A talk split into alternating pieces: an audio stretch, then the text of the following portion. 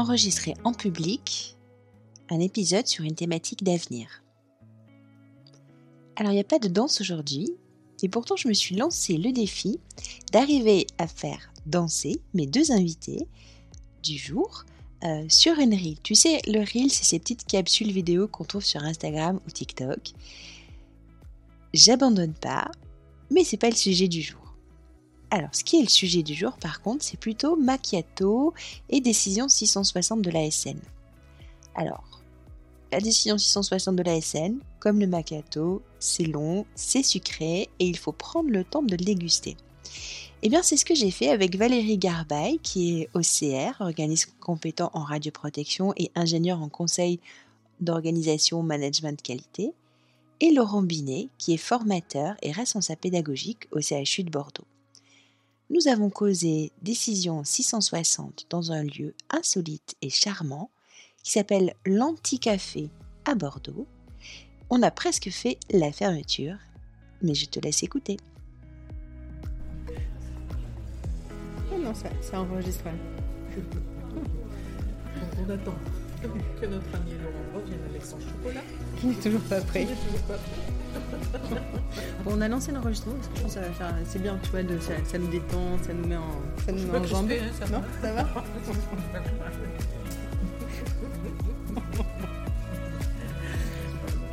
Non. Non, on ne casse pas le matériel. Bon, ok. Décision, management d'assurance de la qualité, DC. Ah, 660. Je... Mais oui, mais un numéro avant, non C'est l'année de parution 2010. Alors, 2019, DC 660. Voilà. Le, le, 15 janvier 2019 et donc applicable, mise en application obligatoire depuis le 1er juillet 2019. Donc, euh, malgré tout, euh, quand on fait le tour dans nos pratiques et dans nos audits et dans nos visites et dans nos accompagnements, on se rend compte qu'elle est bien loin d'être, souvent bien loin d'être appréhendée et mise en œuvre. Parce que 2019, et j'ai l'impression qu'on en est encore au début en fait de la mise en œuvre, j'ai l'impression qu'on la découvre encore. C'est un peu ce qui ressort des, du bilan de 2020 de l'ASN lors des inspections. Ils font un, bilan. Effectivement, là, souvent, il y a juste une petite phrase et ils relancent parce qu'il y avait, euh, nous avaient bien annoncé lorsqu'on a travaillé sur la, la norme de l'imagerie médicale, qualité en imagerie médicale, qu'ils auraient une tolérance jusqu'à fin 2020. Bon, maintenant, c'est bon, on est en 2022, en janvier 2022. Donc, bon, le contexte, je sais que le Covid a le dos large, mais il va falloir s'y mettre. En fait, l'idée, c'est que les gens sachent un petit peu ce qui les attend. Voilà. Alors, toi, le, Laurent, qu'est-ce que tu as comme expérience par rapport à, à cette décision 660 On l'appelle souvent décision 660 d'ailleurs, hein, parce que... De la part de beaucoup d'exploitants, beaucoup de méconnaissances. Méconnaissances sur... Euh, euh, sur le fond, mais aussi sur la forme. Comment mettre en place un programme d'assurance de qualité, c'est surtout ça en fait qui leur pose un problème, je pense. En même temps, euh, moi je leur trouverais quand même certaines excuses parce que c'est quand même très vaste de, de, mettre en place ce genre de choses, compte tenu de tous les pans dans lesquels ça va toucher, parce que ça touche effectivement au matériel, ça touche au processus, ça touche à la formation. Ça, c'est relativement pas forcément évident pour eux. Euh, et euh, il faut tracer tout ça. Mais enfin, ça, tu le connais beaucoup mieux, beaucoup mieux que moi, Valérie, puisque... Je ne fais pas cette prétention. L'idée, effectivement, c'est d'avoir fait le point. Et euh, c'est surtout la terminologie qui fait peur. On voit arriver cette terminologie qui n'était pas habituelle. Euh, assurance de la qualité. Donc là, au bout d'un moment, la qualité, ça finit par sortir euh, par tous les yeux de, de, de chacun. Euh, pour autant, processus, c'est pareil. Processus, c'est un gros mot de qualité, mais c'est un ensemble d'activités. Et, et, en fait, la, ce que les gens ont du mal à, à appréhender, c'est que s'ils ont déjà mis, euh, s'ils gèrent déjà leur radioprotection, euh, il y a déjà pas mal de choses qui existent. Et donc, il suffit de l'organiser parce qu'en fait, cette décision, elle ne demande que la formalisation de l'organisation au regard de la radioprotection. Et précision, c'est la radioprotection versus radioprotection des patients.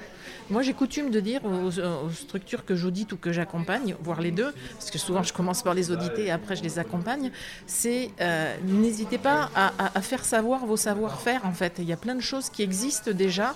Euh, il faut pas, faut pas avoir peur. Alors, il y a des choses, il y a deux choses qui sont vraiment nouvelles dans cette décision c'est euh, la gestion des habilitations. Tu parlais, Laurent, de formation. La gestion des habilitations, c'est quelque chose qui est complètement nouveau en imagerie médicale. Et si on, commence à s'occuper de docteur Google et qu'on commence à aller regarder comment ça se fait, on va se retrouver sur des habilitations électriques et on va inventer des usines à gaz. a contrario, on a aussi des, structures qui proposent des habilitations low cost, comme on pourrait dire. Et j'ai eu dans certains audits des, auditeurs qui disaient mais non, en fait, il suffit juste de, de, marquer euh, quelles sont les formations qui sont faites. N'oublions pas que les formations qui doivent être faites, il y a des formations réglementaires qui sont des prérequis formation en radioprotection, en fait déjà un diplôme de médecin radiologue pour le radiologue ou de médecin nucléaire, un diplôme d'État, un DTS ou autre pour le, manipulateur, euh, mais aussi du coup l'habilitation, c'est l'habilitation au poste de travail. Donc si on imagine ne serait-ce qu'un cabinet d'imagerie ou un service, ça, reste la même chose, qui a euh, un panoramique dentaire, qui a un mammographe, qui a un ostéodensitométre, qui a une salle d'os sans, euh, sans scopie, plusieurs salles il faudra une habilitation pour la mammo, pour le panneau, pour à chaque fois, ce sera une habilitation différente. Et ce qu'attend euh, l'autorité de sûreté nucléaire, c'est qu'on puisse prouver effectivement que euh, la personne a été accompagnée dans son intégration dans la structure. Donc après, il faut vraiment accompagner ces personnes pour savoir comment elles le font, euh, faire en sorte, moi j'ai tendance à dire que dans nos démarches qualité, il faut que ce soit utile, utilisable et utilisé éviter de faire des, usines à gaz et faire en sorte que ça ait une valeur ajoutée et que ça apporte quelque chose. Ça, c'est la première chose. L'habilitation, c'est vraiment la première chose euh, qui, est, qui, est, nouvelle. Effectivement, après, s'approprier les processus de justification, d'optimisation, j'aime à croire que c'est pas nouveau, parce que sinon, je suis un peu inquiète. Euh, mais c'est vrai qu'on a souvent des, différences d'appropriation par les professionnels. Euh, la justification, c'est un acte purement médical euh, et donc qui peut être délégué à condition que ce soit formalisé à des opérateurs du style manipulateur ou autre, mais pour autant, la justification est un acte médical. Le fait que l'examen soit justifié ou pas au regard du bénéfice par rapport au risque, c'est le médecin radiologue qui le décide. Effectivement, euh, le médecin demandeur va demander un acte, le médecin radiologue est en capacité de dire, euh, pour cette indication, il vaut mieux faire tel autre acte ou pas irradiant, ou moins irradiant, ou le, substituer, ou le compléter. Mais pour autant, même si les manipulateurs, euh, quel que soit leur diplôme, sont très compétents à ce niveau-là parce qu'ils ont aussi de l'expérience, ça ne peut être une délégation que à partir du moment où cette délégation est formalisée. Je vois que tu n'es pas tout à fait d'accord avec moi, Laurent. non, c'est pas, pas ne pas être d'accord, mais je pense que la justification, elle va encore plus loin en fait. En réalité, c'est la justification euh, de l'acte lui-même. Est-ce qu'on doit le réaliser? Est-ce qu'on doit le, comment euh, euh, le retarder dans le temps pour certaines raisons? Est-ce qu'on doit le substituer, substituer un acte à un autre? Mais pour moi, ça va encore un peu plus loin. Alors c'est vrai que tout ça, c'est d'ordre de la décision médicale. Mais pour, pour œuvrer dans le monde de la formation, de la formation initiale et de la formation continue. Euh, les, comment, euh, si on prend l'exemple des manipulateurs en électroradiologie médicale, ils ont aussi la justification euh, dans la réalisation de l'acte qu'on leur prescrit. Parce qu'en fait, c'est une prescription de la part du médecin radiologue, et ils vont devoir justifier de la manière dont ils vont réaliser. Je ne parle pas encore de l'optimisation. Hein, parce que ça, ça va encore un petit peu plus loin. Mais justifier pourquoi, pourquoi je vais faire un cliché plutôt en antéro-postérieur plutôt qu'en postéro-antérieur, ça, le radiologue ne va pas leur dire. Euh, pas forcément. Alors qu'en fait, ça fait partie de la radioprotection. Euh, faire euh, une incidence plutôt qu'une autre, quand on est en radio. si je parle du, scanner, utiliser un protocole plutôt qu'un autre, ça fait partie, entre guillemets, de la de l'implication du manipulateur en électroradiologie médicale. Mais pour moi, la justification, elle se, elle se partage aussi en équipe. Bien sûr. radiologue, physicien médical, manipulateur en électroradiologie médicale ou tout autre partenaire qui interviendrait à un moment ou un autre dans l'acte, il va y avoir des notions de justification et d'optimisation qui arriveront un petit peu plus tard, qui sont des règles de l'art à mon sens. C'est aussi pour ça qu'en fait, cette décision, elle demande à ce que soit formalisée l'organisation. Donc, effectivement, si on fait une justification à plusieurs étages, comme tu l'annonces ici, ce qui est tout à fait vrai, euh, l'idée, c'est effectivement la justification de l'acte demandé euh, par le médecin. Et après, effectivement, la plupart du temps, alors maintenant c'est en train de se construire différemment avec euh, la multiplication des actes qui sont réalisés en télé-imagerie, euh, mais l'échange entre le médecin radiologue et son équipe manip et, autres sont, est vraiment importante. Mais on parle là déjà radiologue manip, mais n'oublions pas les secrétaires qui ont donné le rendez-vous et qui ont accueilli le patient et qui ont vérifié, euh, suivant des protocoles qui sont établis, s'il existait des contre-indications, si effectivement c'était le bon patient.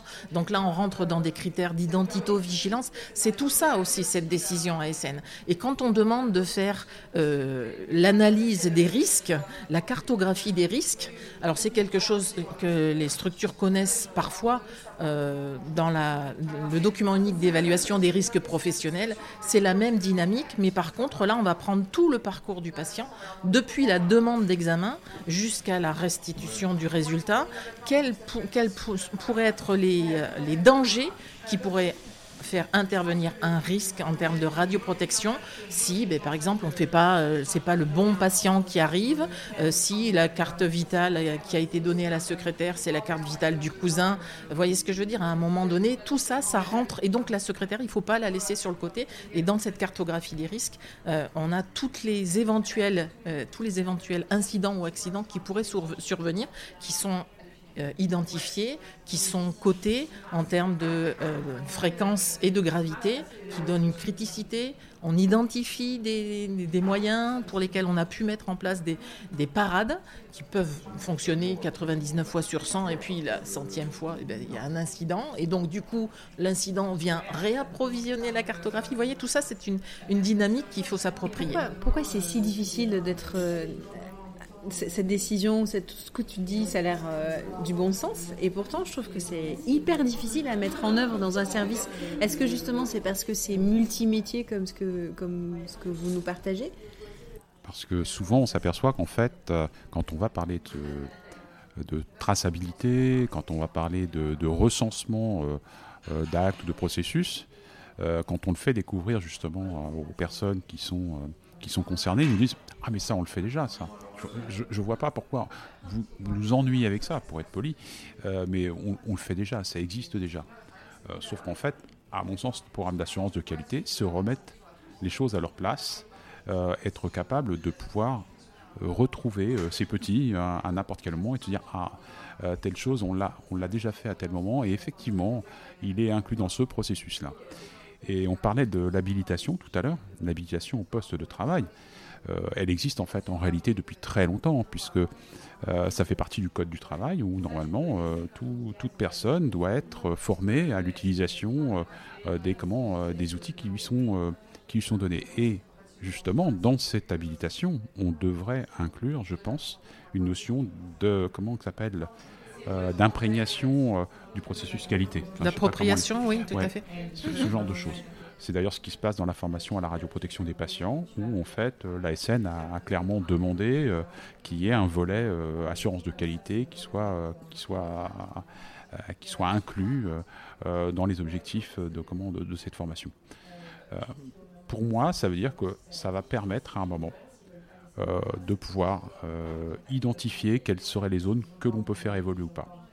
Mais effectivement, ça se superpose avec d'autres euh, comment d'autres process et ça devient pour certains très lourd à faire alors qu'en fait il faut dédramatiser ça en formation on passe notre temps à dédramatiser ce genre de choses à essayer de, de dire mais en fait vous vous le faites déjà. Il suffit juste de trouver la bonne méthode pour, euh, comment, euh, pour pouvoir placer les choses, essayer de prouver que, que, vous le faites et que vous le faites bien en plus en général, hein, parce que souvent les, gens font des choses plutôt pas mal, hein, alors qu'en fait ils ont l'impression que ils sont euh, ils sont pas très bons, et c'est pas une étude de score en fait en réalité, c'est déjà dans un premier temps de démontrer ce que l'on fait et de leur dire mais attendez, déjà avant de dire si vous le faites bien ou pas, détectons si vous le faites et comment ça se passe, est-ce que c'est efficace ou pas, et qu'est-ce que vous pourriez trouver pour que ce soit encore plus efficace. Mais on va pas, on va pas faire ça pour l'instant. On va d'abord essayer de, de voir ce qui se fait, ce qui se fait bien, ce qui se fait moins bien, et puis ce qui se fait des fois parfaitement. Il y a des choses qui se font parfaitement. On a souvent tendance à, évaluer, à donner une évaluation, et quand on fait une évaluation, on a souvent tendance à, pointer les, choses qui vont pas, alors qu'il y a plein de choses qui vont en fait en réalité. Tout à fait. il est vrai que dans ces cas-là, euh, ce qui est, important de, de, faire savoir aux équipes, c'est que en fait, quand on demande la formalisation de l'organisation, les contrôles, les maintenances, ça existe déjà. Et en fait, le fait de se pencher, de se dire, d'essayer de mettre à plat ce qui existe déjà, permet déjà de faire, de faire le point sur ce que potentiellement on a pu oublier ou, eh bien, euh, vu l'organisation antérieure, c'était Gertrude ou Cunégonde qui s'occupaient de ça. Oui, mais Gertrude et Cunégonde, ou Cunégonde, on leur souhaite, ont gagné au loto, sont partis faire le tour du monde. Et du coup, personne n'a pris le relais. Et donc, c'est effectivement cette assurance de la qualité. On est dans une démarche d'amélioration continue. Donc, en fait, l'idée, c'est de savoir eh bien, qu'est-ce que vous faites, comme vient de le dire Laurent Mais et, du coup, si on s'occupe de l'évaluation des, accidents ou des incidents euh, significatifs de radioprotection, comment on fait euh, pour analyser ça et pour faire en sorte que ça ne se reproduise plus?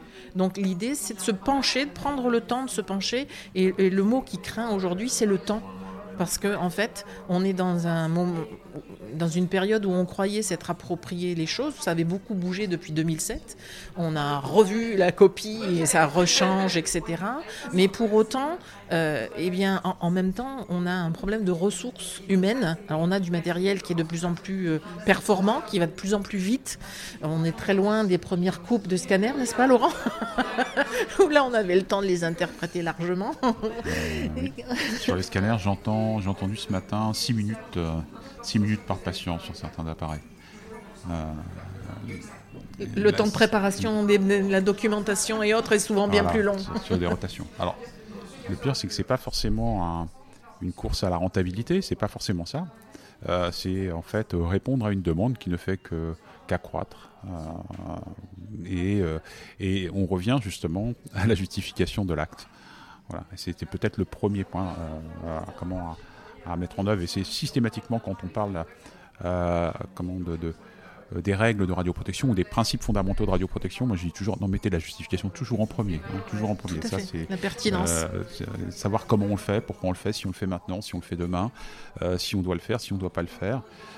est-ce que, est-ce que un, comment, un, collaborateur paramédical peut de temps en temps apporter quelque chose comme information euh, pour justement euh, euh, qu'il y ait des fois un, choix dans le rapport bénéfice-risque, et c'est souvent le cas, souvent j'entends des manipulateurs radio me dire Ah oui, mais non, mais la justification, c'est les médecins. c'est vrai, la décision finale, elle appartient aux médecins. Totalement d'accord. C'est un acte qui appartient aux médecins. Mais si je reprends le rôle du manipulateur radio, pour pas citer que lui, hein, en tant que paramédical, il y a l'état d'autres personnes, son rôle quand même à lui, c'est de collecter des informations, de les analyser et de pouvoir les, comment, les retransmettre au médecin, ce qui va permettre aussi de lui donner un, comment, un, éclairage. Un, éclairage qui lui permettra de prendre la bonne décision, et la décision euh, qui, est, euh, comment, euh, qui est fondamentale à ce moment-là. Et puis surtout, il faut aussi que le patient comprenne qu'il y a une osmose en fait dans les choix qui sont faits. voilà, ça aussi c'est important. Donc ça, ça reste toujours un travail à mon sens, en équipe. Et c'est est-ce que vous pensez en équipe à ce genre de choses? Même s'il y a un côté euh, employeur subordonné, on est d'accord, euh, il y a toujours cette notion euh, du, rôle de chacun dans, ce, dans cette justification. Et est-ce que dans ce monde où tout va plus vite, tu vois un scanner qui dure 6 minutes, est-ce qu'on a vraiment le temps de se poser en équipe et de d'essayer de se dire est-ce que c'est vraiment justifié? Est-ce que c'est cet examen-là, sur cette machine-là, qui est bien justifié? Est-ce que ça, c'est pas en contradiction avec les différentes étapes de justification? Si, si, naturellement, c'est en contradiction. Ça, c'est clair c'est en contradiction. Clairement. Mais ça ne veut pas dire que l'acte n'est pas justifié. Euh, mais ça veut dire que euh, l'acte de justification n'a pas été. Euh, on n'a pas pris le temps de, comment de, de faire le choix, en fait, en réalité. Et on va faire le choix pour des critères qui ne sont pas forcément les bons. Alors qu'en fait, au bout du compte, on aurait quand même fait l'acte mais peut-être pas de la même façon, ou en tout cas, le patient n'aurait pas eu l'impression, quelquefois, de, de, se dire ah bah oui mais là on m'a dit qu'il fallait peut-être pas faire des radios euh, mais en fait on me les fait quand même. Du coup on fait un scanner mais je comprends pas parce qu'on m'avait dit l'autre fois qu'on le faisait de cette façon là en fait ce qui nous manque en réalité c'est euh, des choix qui soient un peu plus coordonnés, homogènes, et qui soient en fait des choix que l'on puisse comment, faire sereinement et donner l'information au patient, ce qui est une obligation réglementaire. Hein. Tout à fait. Hein. Oui, tout à fait. Et l'idée aussi, c'est que là, on est dans un, dans un paradigme assez complexe, puisque au-delà des machines qui vont de plus en plus vite, on a des ressources, comme je le disais, des ressources humaines qui sont en, décroissance euh, accélérée. On a une grande difficulté à, trouver des, radiologues. On a beaucoup de radiologues qui s'en vont euh, à la retraite. Euh, et, bon, c'est le cas aussi dans d'autres professions. Hein. On a des, professions qui sont sinistrées, les gynécos, les pédiatres. on a beaucoup de dentistes qui s'en vont à la retraite aussi. La problématique, c'est que les actes d'imagerie sont de plus en plus nombreux. Et, donc, au-delà des, des, radiologues qui sont de eux de moins en moins nombreux. Il y a des euh, regroupements de structures, euh, il y a des fermetures de, cabinets qui entraînent de la désertification médicale. Et dans le même temps, on a aussi euh, de moins en moins de manipulateurs. Donc effectivement, pour l'instant, on n'a pas encore inventé le robot. L'intelligence artificielle ne peut pas prendre le patient dans la salle d'attente à ce jour, lui expliquer l'acte, voilà, aller rechercher les contre-indications et puis aller régler la machine pour optimiser l'examen. Voilà, on a une grosse difficulté, c'est que les demandes sont en, croissance et les ressources sont en décroissance. Et euh, c'est quelque chose qui, à l'heure actuelle, nous pose souci, parce qu'effectivement, comme semblait le dire euh, Laurent, il y a malgré tout beaucoup d'actes qui pourraient ne pas être faits parce qu'ils ne sont pas utiles. Mais après, il y a aussi des patients. Il faut savoir aussi qu'il y a des patients qui insistent euh, pour avoir des actes, euh, pour être rassurés. Quoi.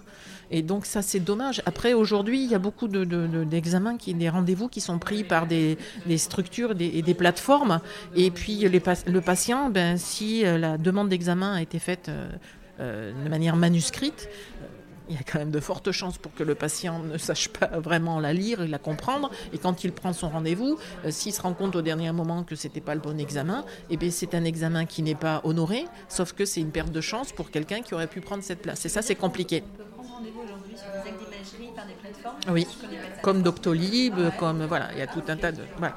Sauf qu'il y a des examens pour lesquels, bon, alors, ils font énormément de progrès. Hein, il y a des choses qui sont faites, mais pour autant, bon, j'avoue que j'ai un médecin qui est adorable, qui, est hyper efficace, qui est tout le temps disponible, etc. Je souhaite qu'il ne parte jamais à la retraite, mais pour autant, j'avoue que même si ça fait un certain nombre de décennies que je lis le médecin, lui, je suis incapable de le lire.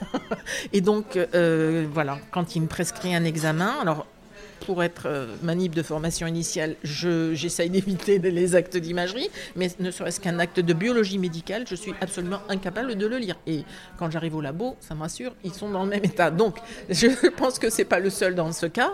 Donc, on voit arriver de plus en plus de prescriptions euh, informatiques, mais pour autant, voilà, la, possibilité d'utiliser ces, ces données-là engendre aussi un risque.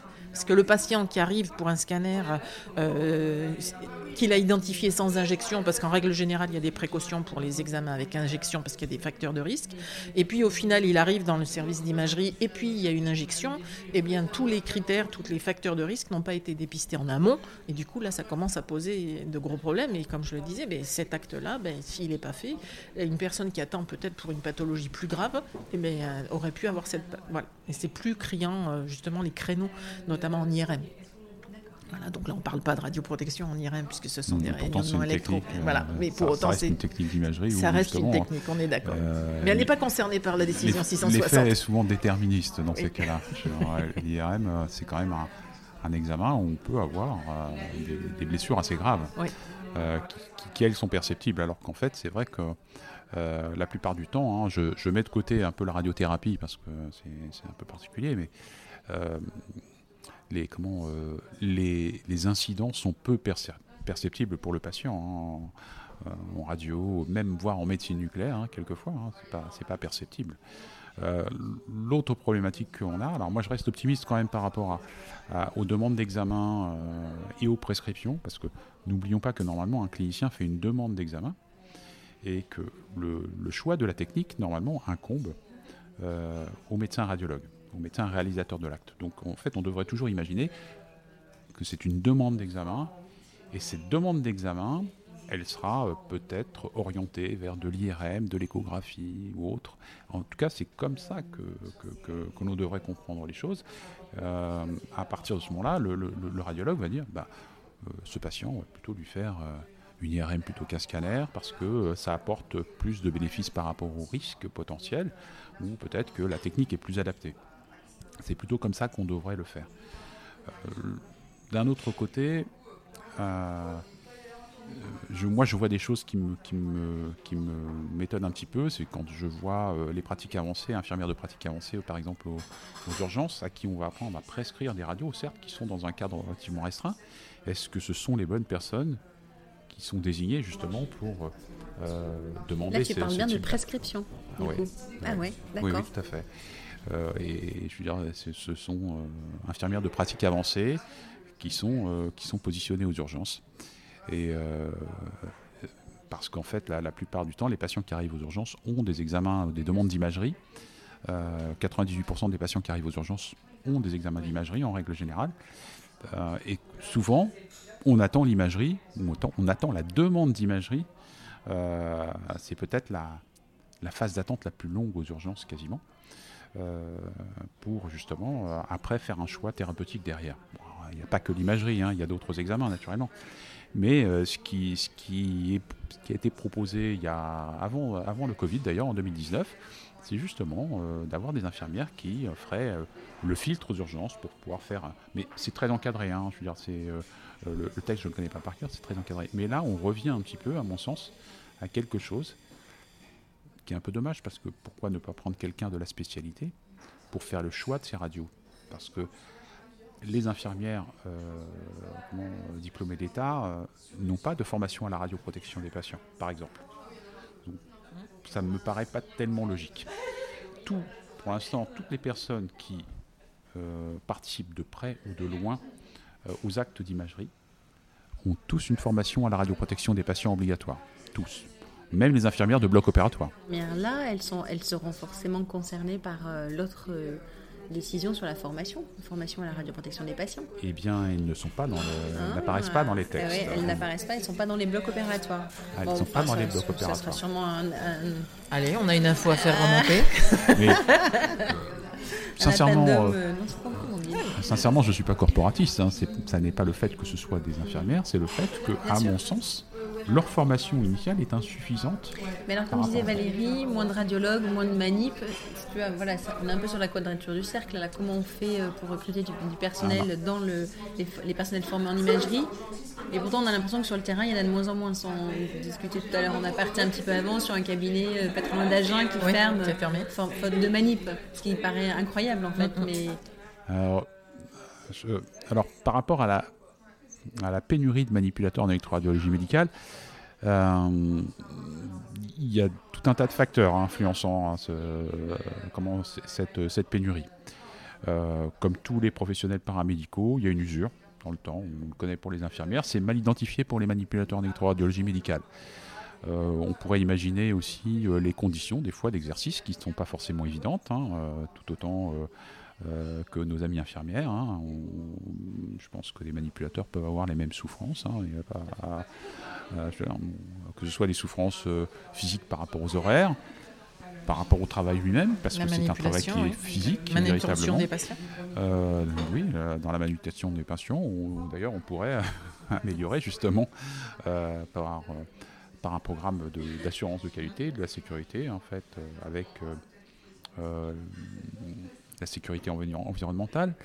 Euh, mais je pense qu'il y a d'autres faits. Le fait que ce soit une profession peu reconnue, peu connue et peu reconnue. On sent un mouvement actuellement hein, de, faire connaître, reconnaître et reconnaître le métier par les patients. Euh, voilà. Et, je pense qu'effectivement, il y a des compétences et euh, des, comment, des perspectives d'évolution de compétences pour les manipulateurs radio qui sont peu utilisées par nos organisations que ce soit dans le monde libéral ou que ce soit dans le monde hospitalier. Je pense qu'il y, a euh, quand même une possibilité euh, d'apporter quelque chose, euh, justement, dans la mise en place de programmes d'assurance de qualité, bah, si, on regarde bien, Valérie est de formation manipulatrice radio à la base.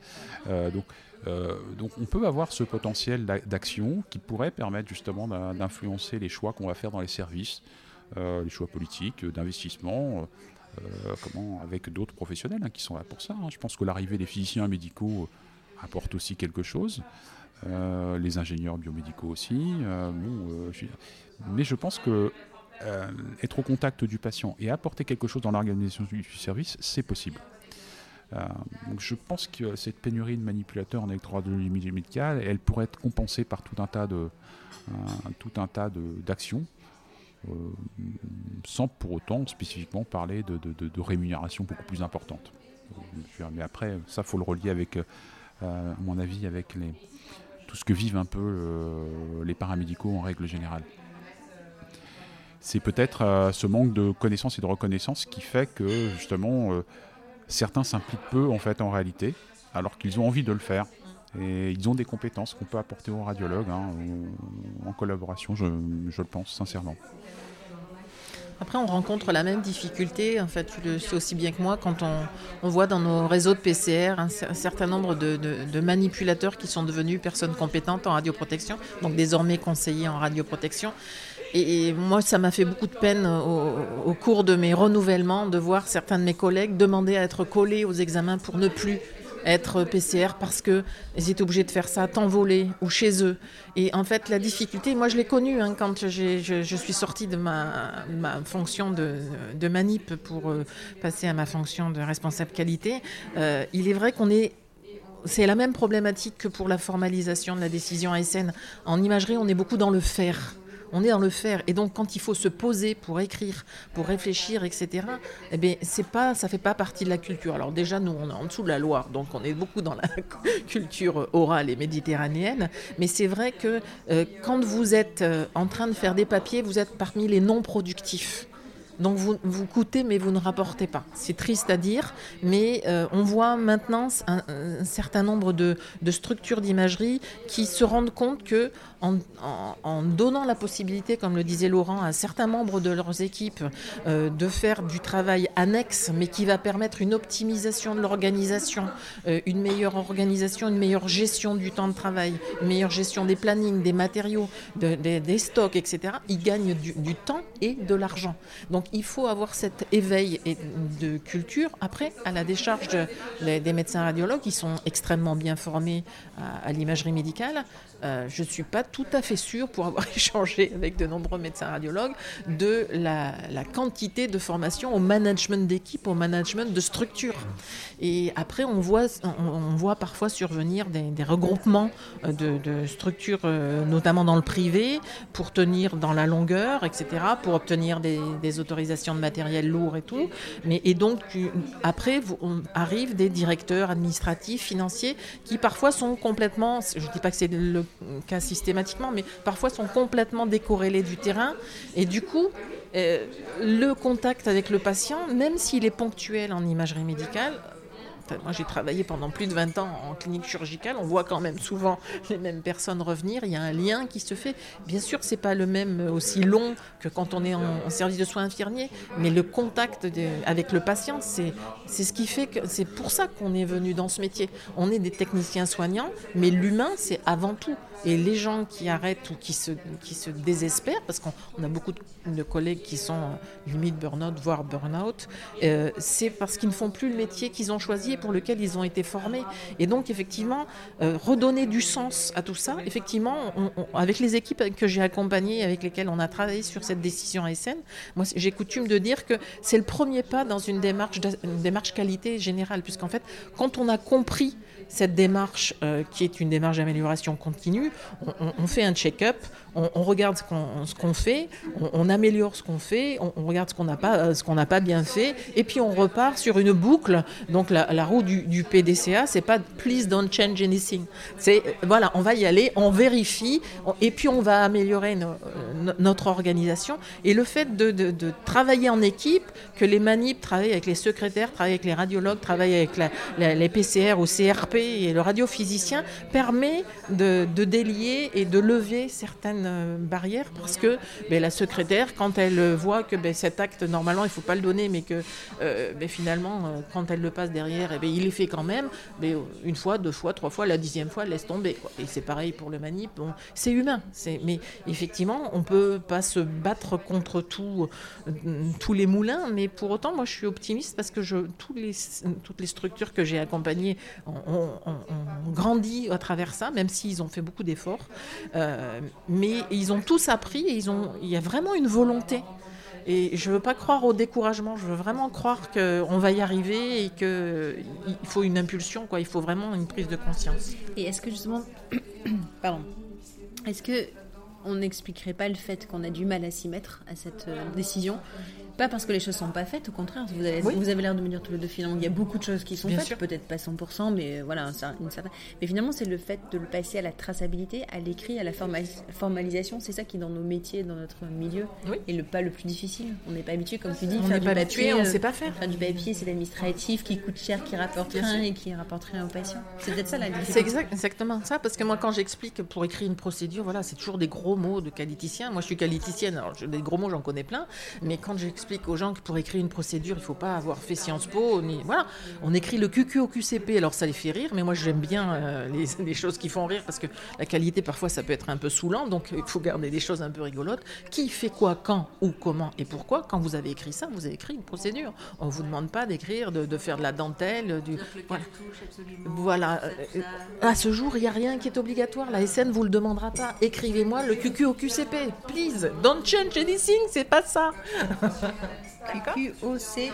QQOQCP, qui fait quoi, quand, où, comment, pourquoi? Moi, je te redemanderai après. Hein, il y a Ishikawa aussi. aussi. Ah oui. Ça, c'est pour l'analyse. Après, euh, voilà, mais il y a tout un tas d'outils. Mais aujourd'hui, on est vraiment dans les prémices. Et, donc, déjà, s'être posé pour savoir faire l'état des lieux, je trouve que c'est déjà très, très bien. Parce que même euh, si vous n'avez pas tout fait, le fait que vous ayez commencé, que vous ayez amorcé, moi, le deuxième point qui me pose souci dans cette décision haïtienne, c'est quand euh, j'échange avec euh, les structures que j'accompagne ou que j'audite et que le seul, ESR qu'ils connaissent, c'est la femme enceinte. Alors, je ne suis pas sûre qu'il faille stériliser tout le monde parce qu'à un moment donné, il faudra peut-être des gens pour payer nos retraites, mais quand même, voilà, il n'y a pas que la femme enceinte. La connaissance, la culture de l'événement significatif de radioprotection, voilà, quand on, quand on fait des exercices à ce niveau-là, eh bien, il y en a plein et on peut en faire tous les jours.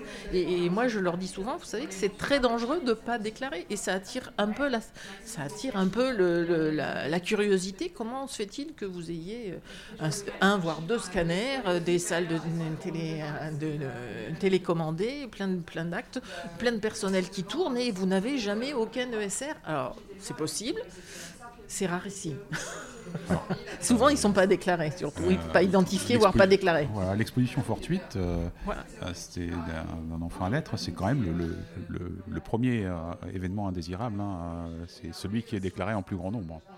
Hein, c'est quand même. Alors que, que l'on se place du côté professionnel ou côté patient, alors naturellement, ce sont plutôt les patientes en règle générale, et c'est plutôt au scanner. Voilà. Donc, donc tout simplement parce que c'est là qu'il y a une rotation très importante des patients. Et c'est là qu'en fait cet incident survient plus favorablement parce qu'on fait plus de patients aussi. C'est pas parce qu'on fait pas bien les choses non plus. C'est aussi parce que on a plus de patients, plus vite. Euh, on fait euh, de plus en plus d'examens urgents au scanner. Et euh, ces expositions fortuites, bah, elles surviennent aussi plus fréquemment. Alors c'est vrai qu'il peut y avoir des procédures qui ne sont pas forcément formalisées, mais même en, en les formalisant, on peut très bien se retrouver avec euh, des, comment, euh, des situations qui passent à travers toutes les mailles du filet. Hein, même si on, on place une gestion des risques bien adaptée, on peut quand même se retrouver avec euh, une exposition fortuite. Là où, on a un problème en radioprotection, c'est qu'en fait, on, s'attache, on parle en fait, quand on parle radioprotection, souvent on parle de radioprotection euh, en, disant il faut se prémunir des effets déterministes. alors que ces effets déterministes sont assez rares, ils sont liés à certaines techniques, et qu'en fait, on travaille beaucoup plus sur les effets stochastiques. Et il y a un mélange des genres. Et c'est pour ça qu'en fait, là, on, se trompe. Et, et tant qu'on n'aura pas vraiment mis au point les choses par rapport à, comment, euh, par rapport au fait que quand on fait de la radioprotection, oui, d'accord, dans un premier temps, on fait attention aux effets, déterministes, parce que là, ce sont des doses qui sont quand même plus élevées. Euh, mais euh, d'un autre côté, la gestion de la qualité ou le programme d'assurance de qualité, lui, va surtout s'adapter à la diminution globale des doses, la diminution collective, qui est en fait aussi euh, euh, la, comment, euh, la diminution de la probabilité d'apparition d'effets stochastiques. Et ça, c'est difficile à comprendre, hein, parce qu'en plus, c'est pas du tout perceptible. Hein, oui, et je t'avouerai que tu vois que moi j'ai l'impression d'avoir été élevé en tant que PCR. C'est on, évite les effets stochastiques pour l'agent et l'effet déterministe pour le patient. Voilà. C'est un peu la politique, mais finalement non. Non, non, non. Non. non, bien sûr. Voilà. Alors qu'en fait, tout, tout, le monde va, va avoir une appréhension d'un effet déterministe, alors qu'en fait, euh, on peut s'en prémunir relativement facilement. Enfin, je parle pour les patients. Hein. On, pense, on peut s'en prémunir assez facilement.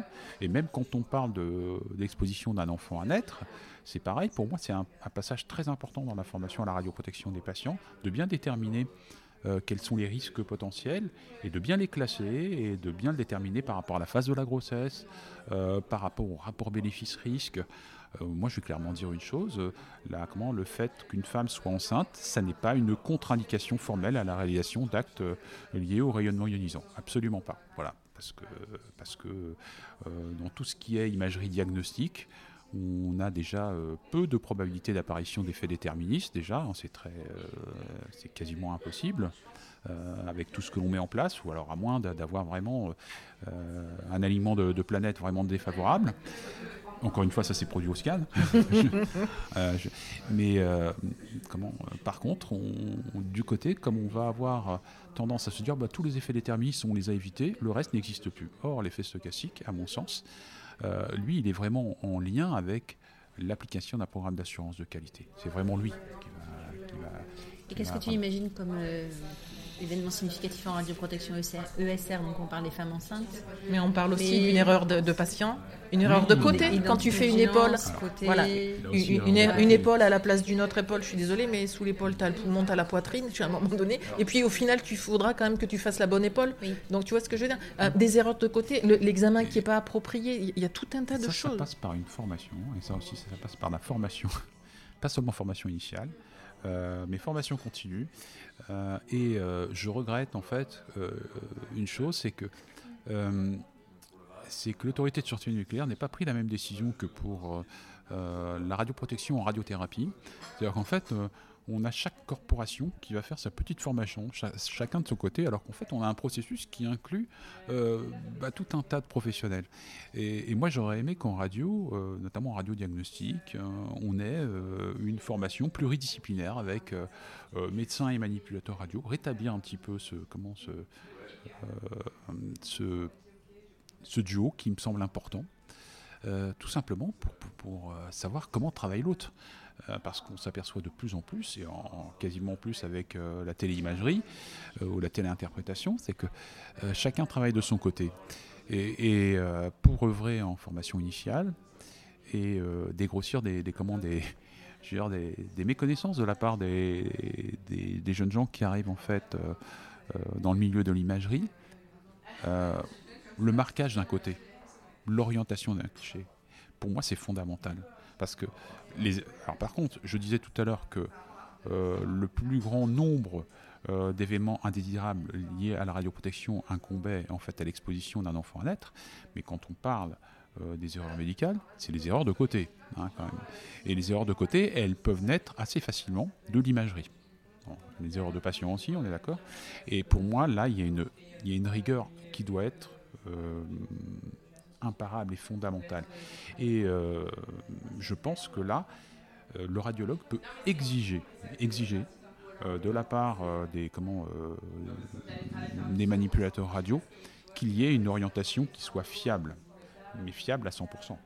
Parce que là, moi, l'arrivée dans l'ère du numérique a, modifié complètement les process entre manipulateurs et radiologues, et on s'aperçoit qu'on peut avoir des erreurs monumentales qui peuvent ressurgir avec de l'image numérique. Hein. J'ai rien contre, bien au contraire, hein, l'image numérique, mais là on s'aperçoit qu'on peut avoir des choses vraiment, vraiment assez gravissimes et qui peuvent en fait ressurgir quelques années après. Hein.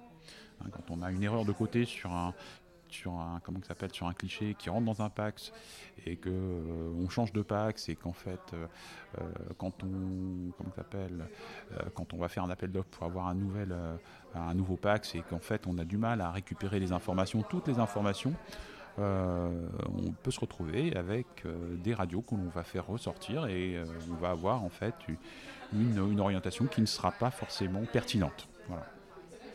Donc pour moi, ça passe dans la formation, mais pas la formation chacun de son côté. La formation pluridisciplinaire, pour moi, elle est importante. D'accord avec toi. Et pour autant, euh, c'est encore plus vrai avec la, montée en puissance de la téléradiologie, qui ne doit pas être que de la téléinterprétation, attention, parce qu'un acte de téléradiologie, téléimagerie, pardon, euh, doit être gérée de la même manière qu'un, notamment en matière de radioprotection et de vigilance et de recherche de, risques, etc., de la même manière qu'un acte réalisé sur place. Et euh, l'ARS a, sorti un guide hein, qui, euh, qui, dit bien ce, qui est attendu. on se rend compte au travers des audits qui sont faits pour les structures qui se présentent dans des démarches d'assurance de la qualité. Eh bien que souvent, le plus simple, c'est de dire que nous, on ne fait pas de télé-radiologie. Euh, alors que ben, si euh, l'examen qui a été fait dans le cabinet euh, de l'autre côté de la métropole est interprété à Bordeaux-Centre, par exemple, je suis désolée, mais même si c'est la même structure juridique, ça reste de la téléradiologie. Donc, sauf que le radiologue n'est pas sur place, il ne va pas être derrière le manip, il ne va pas forcément pouvoir échanger. Et, et donc là, c'est là où il faut vraiment être très très vigilant. Et donc, dans la norme 99 qui est sorti à l'AFNOR euh, cette année au mois de juillet, c'est bien aussi spécifié et ça a été repris comme dans le référentiel Labellix. Toutes ces exigences ont été reprises et justement il a été rappelé euh, aux auditeurs que voilà, il fallait vraiment que les gens s'engagent sur le fait que oui ou non, réalisez-vous de la téléradiologie et euh, surtout pas de la téléradiologie interprétée en Inde parce que je dis rien, j'ai rien contre les radiologues hindous, hein, mais pour autant les pratiques elles doivent être les mêmes et la norme dont tu nous parles, c'est la norme sur la téléradiologie, c'est ça? Non, c'est la norme euh, démarche qualité en imagerie médicale qui a été euh, mise en œuvre, enfin, dont les travaux ont commencé en 2017 à la demande euh, du ministère de la Santé. Et on a travaillé avec l'AFNOR et le, G4 hein, donc pour formaliser ce, référentiel qui est une norme d'application volontaire pour laquelle le ministère de la Santé, justement, dans le cadre de la gestion des risques et justement des retours des incidents et accidents, euh, avait demandé, avait relancé, euh, notamment au, départ la, FNMR, pour euh, faire quelque chose qui soit cohérent et qui aille dans le même sens que ce qui existe par rapport à la biologie médicale. D'accord, c'est une norme donc, qui n'est pas opposable, hein. tu me dis que c'est mhm. volontaire, mais c'est censé quand même du coup aider les services d'imagerie Tout à, fait. à mettre, ne serait-ce que... Bah, tout ce qui est dans la décision ASN, voilà. Ah, ce qui est dans la décision ASN a été inclus dans cette norme parce qu'elle elle balaye plus de choses. Hein. Il y a l'accueil, il y a l'hygiène, il, y a, tout est inclus dedans, comme dans le référentiel Labellix. Mais effectivement, c'est une démarche euh, globale sur l'ensemble du parcours du patient.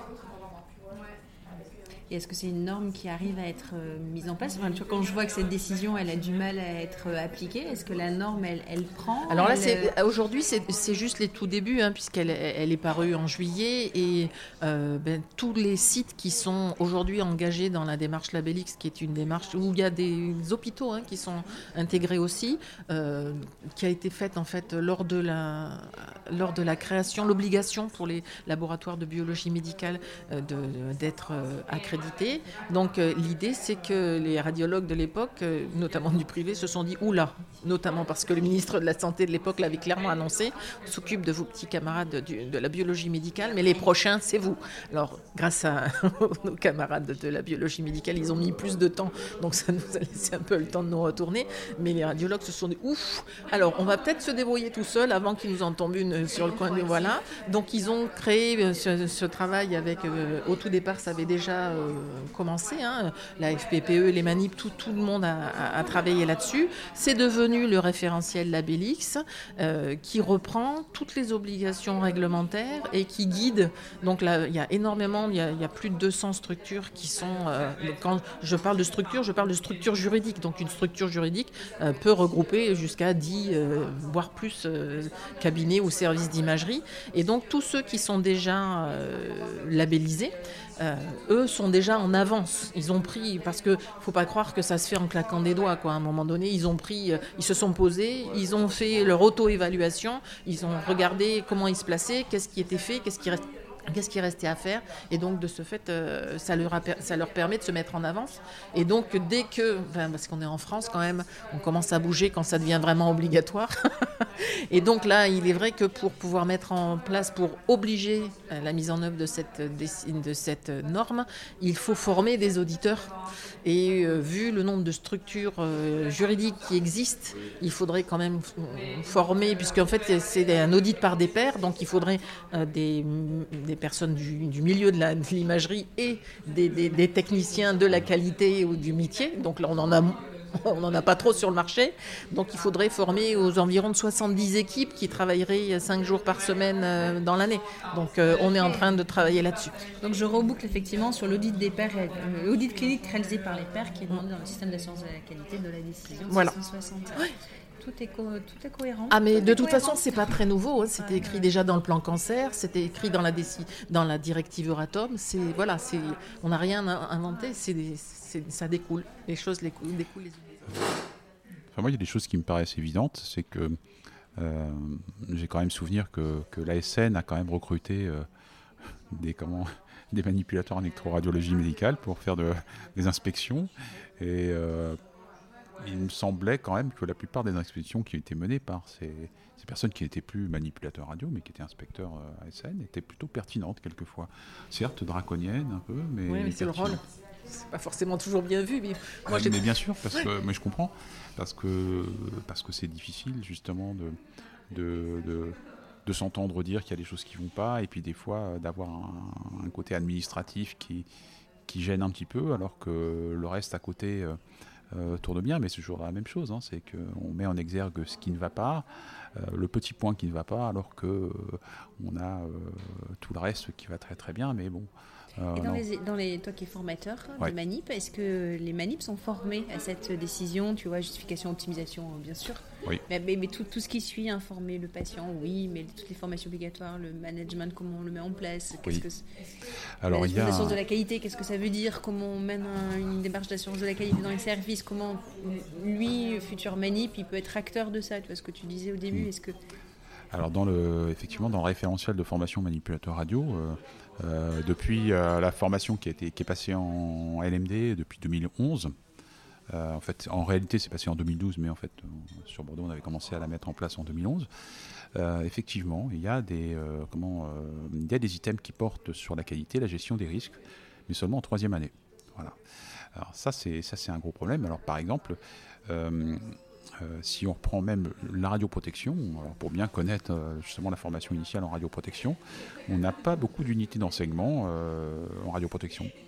Pourtant, ça reste un, comment s'appelle, une compétence majeure du manipulateur radio. Hein, c'est quand même décrit hein, dans le référentiel d'activité. Eh bien, il n'y a que deux UE qui concernent la radioprotection sur trois années d'études. Alors, c'est UE 3.8, radiobiologie et radioprotection sur le, sur le semestre 1, il n'y a rien en semestre 2, il n'y a rien en semestre 3, il n'y a rien en semestre 4, et on arrive en semestre 5 avec l'UE 4.15 euh, qui reprend euh, la radioprotection, mais là aussi, je pense que euh, il y a beaucoup de, confusion dans, cette unité d'enseignement parce qu'on mélange la radioprotection des patients et la, radioprotection des professionnels exposés. on forme les étudiants manipulateurs radio en troisième année, on, les forme à la, la fameuse formation à la radioprotection des patients. Mais là, à mon avis, il y a un vide juridique, je ne vais pas trop rentrer dedans, mais si on parlait d'assurance de, qualité, je pense que là, on devrait peut-être se pencher un petit peu sur, euh, la, formalisation de, de CTUE 415, qui fait encore référence à un arrêté de 2004 hein, pour la formation à la radioprotection des patients. Pardon. Qui, qui, fait complètement fi de, euh, des décisions ASN 2017, puis 2019 modifiées. Enfin voilà. Donc, là, on a un petit problème qu'on n'arrive pas à résoudre. Euh, pour moi, c'est euh, déjà bien qu'il y ait déjà qu'il y ait ce, ce comment euh, ces deux UE, mais elles sont insuffisantes. Ça devrait être un fil rouge dans la formation du manipulateur radio. Euh, tant sur la Peut-être que finalement ils, ne se rendent pas trop compte de ce que c'est quand il tu me dis ça en, début. Tu les envoies en stage quand même ça. Mais je, je pense oui, mais c'est peut-être pas leur, euh, leur priorité bah, si c'est formé. Euh, Alors on a des étudiants qui sont de plus en plus jeunes aussi, hein, c'est vrai. Alors on, on, pourrait, on pourrait estimer que c'est peut-être compliqué, mais pour faire de la formation depuis maintenant 20 ans, moi je me rends compte que on n'a pas hésité à aborder des, sujets compliqués, euh, même en première année. Euh, parce que même si on n'a pas le résultat escompté sur la première année, ça va apporter quelque chose par la suite. À un moment ou à un autre, si on dit mais ça, ça fait partie de votre culture, euh, si, on montre que c'est important, en l'incluant dans chaque semestre, en disant mais ça pour nous c'est important parce que, parce que vos pères pensent que c'est important, euh, alors ça va marcher. Je pense qu'aujourd'hui, on ne donne pas suffisamment d'importance à ce genre de, à ce genre de matière. Alors la radioprotection, il n'y a que deux yeux, c'est vrai, mais euh, on arrive à en parler à travers d'autres unités d'enseignement. Hein. ça, on ne se prive pas de le faire. Euh, mais la qualité, le programme d'assurance de qualité, ça arrive bien trop tard à mon sens. C'est quelque chose qui devrait être... on devrait les initier dès le début de la première année. Euh, pour justement euh, avoir euh, une culture qui soit complètement ancrée dans les professions. Et là, ce serait plutôt un abord, à mon avis, pluridisciplinaire. qui serait intéressant parce qu'on aurait une, notion de pluridisciplinarité. Il faut savoir que dans la formation, on recherche ces formations pluridisciplinaires aussi. Elles ont du mal à se mettre en place parce qu'on cherche justement des thématiques qui pourraient aller. Alors on va parler de gestion du handicap, ok, très bien. Mais je pense que la qualité, c'est l'affaire de tous. Hein. La gestion des risques, c'est l'affaire de tous, de tous les professionnels. Hein. Euh, donc on pourrait très bien l'aborder de la même façon pour tous les professionnels paramédicaux, dans le même registre. Euh, à mon avis, là, ce serait une langue commune. Du coup, moi, je, me permets de rebondir, euh, si tu permets, Stéphanie, euh, dans, cette formation radioprotection qui est dispensée aux étudiants euh, futurs, nos futurs collègues. Est-ce que, à quel moment vous abordez les niveaux de référence diagnostique qui sont, abordés dans la décision 660 et que j'ai du mal à faire comprendre quand je fais les formations parce que effectivement, il y a eu un nouveau texte et donc les nouveaux impératifs, à savoir 30 patients à suivre avec les, les, les BGD, c'est pas, les gens ne se sont pas appropriés ça. Et quelquefois, quand on rencontre les étudiants, on a l'impression qu'ils n'ont pas même vu ça en formation. ça aussi, il faut le savoir, c'est que quand, dans un processus de formation ou de formation initiale, c'est quelque chose qui va prendre des années et des années à prendre sa place, en fait, en réalité. On ne va pas obtenir un résultat tout de suite sur une culture collective. Individuellement, on aura quelques, quelques personnes qui vont euh, être sensibilisées à ce genre de choses et qui vont euh, vraiment euh, percuter dessus. mais, mais il faut savoir que pour euh, avoir cette influence-là, il faut que les enseignants eux-mêmes ils soient sensibilisés et, soient en capacité justement de le décrire. Or, euh, la radioprotection, quelquefois, c'est un peu l'affaire de spécialistes. Oui, mais tu euh, vois, c'est exactement ce que je me disais. L'NRD, c'est devenu tellement compliqué, entre guillemets, c'est l'affaire du physicien médical. Mais pas du tout, moi, je, me bats contre ça. voilà. Je me demande si c'est pas un, élément de réponse. voilà, même à un moment, c'était les PCR. C'est ça. ah non, non, euh, vous faites le relevé des NRD et tout. Euh, enfin, je dis, je dis plus NRD quand je dis relevé, je dis relevé euh, des indicateurs de dose que vous utilisez dans le service pour faire référence aux NRD qui, eux, sont inscrits dans la réglementation et dans la loi. Voilà. Comme ça, ça, ça permet de remettre les choses. je, dis plus, vous, je ne dis plus ce genre de choses. vous collectez vos NRD Non, ce n'est pas leur NRD. Les NRD sont fixés dans la réglementation c'est comme ça. Par contre, eux, ils utilisent des indicateurs, enfin, ils, font des examens avec des indicateurs que l'on va comparer au NRD. maintenant, je, fais bien ce distinguo-là parce que sinon, euh, euh, c'était euh, ah bah j'ai relevé les NRD. Non, non, c'est pas les NRD que vous relevez, ce sont les doses que vous utilisez, que vous allez comparer par la suite aux NRD. Et qui peuvent donner lieu à une déclaration d'événements significatifs de radioprotection. Et ça, oui, mais ça, ça commence, ça, ça commence. Parce que c'est pas, à mon sens, là, les NRD, il y a des fois une petite méprise. Les gens se disent Ah, ce sont des limites. Ah, bah, non, non, c'est surtout pas une limite. Faut lire les textes. La NRD n'est surtout pas une limite.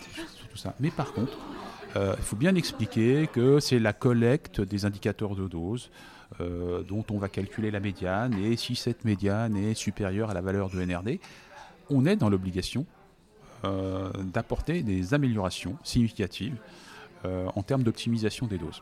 Voilà. Et, ça, c'est pas si facile que ça à, comment, à, comment, à faire comprendre aux gens. Parce qu'ils disent, ils le voient individuellement par examen. Alors en fait, c'est pas ça. Euh, comparer euh, un scanner, par exemple, on vient de faire un scanner, le comparer euh, comparer une acquisition en plus, c'est pas, c'est même pas l'examen complet. c'est comparer, ça aussi c'est difficile à, faire percuter. c'est pour ça qu'on n'a pas encore inscrit cette culture-là, et c'est pour ça que, à mon avis, ça passera forcément par la formation initiale. il faut avoir un discours. C'est, je vais peut-être un peu faire le psychorigine, mais c'est exactement la même chose que le positionnement des indicateurs de côté. Il faut que ce soit dit et répété de manière rigoureuse et précise en disant euh, les NRD, ce sont des indicateurs qui vous permettent de faire un travail d'amélioration de la qualité dans le service. Voilà comment ça marche. Mais on ne le fait pas suffisamment. On n'a pas ce genre de choses. Mais on pourrait avoir avec un programme euh, dès euh, le semestre 1 ou le semestre 2 dans les études de manipulateurs radio, travailler sur les indicateurs de dose et de dire voilà comment on s'insère individuellement pour le comparer à un risque potentiel, hein, un risque d'effet déterministe, et voilà comment on pourra euh, peut-être euh, l'aborder euh, pour faire un programme d'assurance de qualité ou de gestion des risques et donner un programme simple. Et à partir du moment où ça, on l'aura bien imprimé et répété, je pense que on va peut-être dire mais là vous êtes en train de faire euh, de mettre en place quelque chose qui euh, euh, s'inclut dans un programme d'assurance de qualité. Voilà, et d'avoir quelque chose de concret, mais qui n'est pas sur une action individuelle, mais sur une action collective et pluridisciplinaire. C'est pour ça aussi que c'est intégré dans la démarche d'assurance de la qualité, les NRD. Et effectivement, malgré tout, ce qui est demandé, parce que euh, Laurent disait, quand on est au-dessus, on est obligé de mettre en œuvre des actions, mais même si, si, on est en dessous, ce qui est demandé et ce qui est vérifié lors des audits, euh, ou même des visites SN, c'est vous avez, lorsque vous avez réalisé vos évaluations, donc là, la donne a changé, mais est-ce que vous avez analysé vos données? Parce que c'est aussi ça. Même si je suis en dessous du NRD, est-ce que j'ai analysé Est-ce que je peux faire mieux? Est-ce que si, comme tout à l'heure tu disais, c'est le, travail du radiophysicien, mais surtout pas. Il faut que tous les, il faut pas que ce soit un seul manip. Il faut que tout le monde participe. Et le nombre de fois, quand on commence à, demander aux gens à travailler dessus, on se rend compte qu'il y a 6 à 5 manips, il y a 5 manières de faire ne serait-ce qu'une radio des poumons, avec des doses différentes, parce que les paramètres qu'on a souvent longtemps appelés des constantes, rien qui change autant que des constantes, sont différents et que les techniques sont différentes et que ben, le paramètre chance du patient, s'il tombe sur Cunégonde ou sur Gertrude, il peut passer d'une dose. Ah ben oui, parce que toute ressemblance à des personnes existantes ou ayant existé, je les aime bien en formation, elles sont faciles. J'ai Alphonsine aussi, si tu veux. Et donc là, du coup, l'idée, c'est que, voilà, est-ce que vous avez euh, optimisé votre fonctionnement et est-ce que vous avez travaillé en équipe Et on se rend compte qu'il y a des grandes différences d'une personne à l'autre. Et donc, en travaillant ensemble dessus, on se rend compte, mais, voilà, comment, euh, pourquoi euh, l'une aurait moins de chances que l'autre parce qu'elle est tombée sur le manip qui, qui fait ses radiopulmonaires à 100 kV. Je suis désolée, pas le bol, crotte de nez. Pareil, ça c'est le rôle de la formation initiale, de, de comment de, de comment d'apporter ça et, euh, et, relayé par le terrain. Euh, par rapport à ça, je pense que la numérisation, paradoxalement, a fait beaucoup de mal par rapport à, comment, à ces paramètres. Parce que tu sais plus ce qui se passe, tu maîtrises plus, Ouais. tu, tu, finalement, Bah, tu, peux, sur- tu toi, peux sou- Ah peux bah. surtout refaire tout de suite. Parce que quand on développait, alors moi j'ai connu le doutant, euh, toi non, hein, parce que tu es beaucoup plus jeune que moi, où on développait, et il fallait révélateur et fixateur, et ça sentait pas bon, et on s'en mettait partout. Je peux te dire que tu faisais bien, par- bien attention à tes paramètres d'acquisition, etc.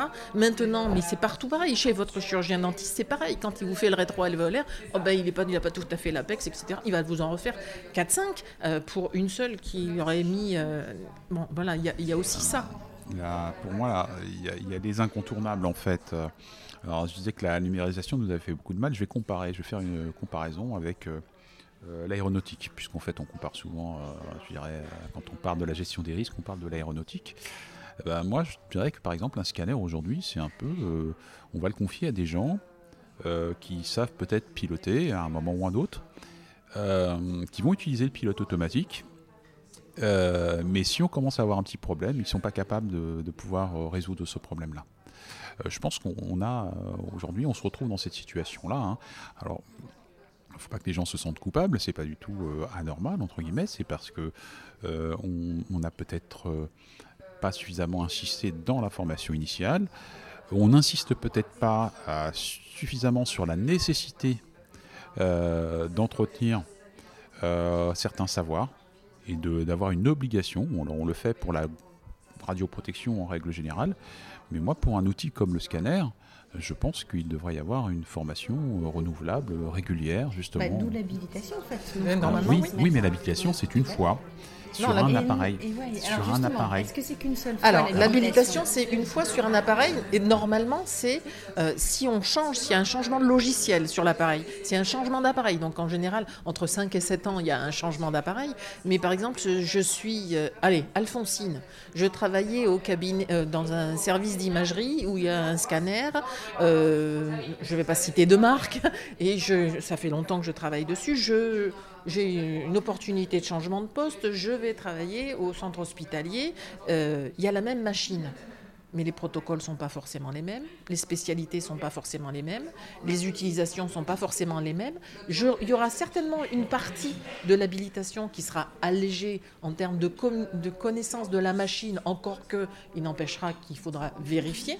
Mais pour autant, l'habilitation devra être accompagnée justement pour la réalisation des protocoles qui sont liés parce que en fait on devrait avoir des protocoles par indication et pas par région euh, anatomique.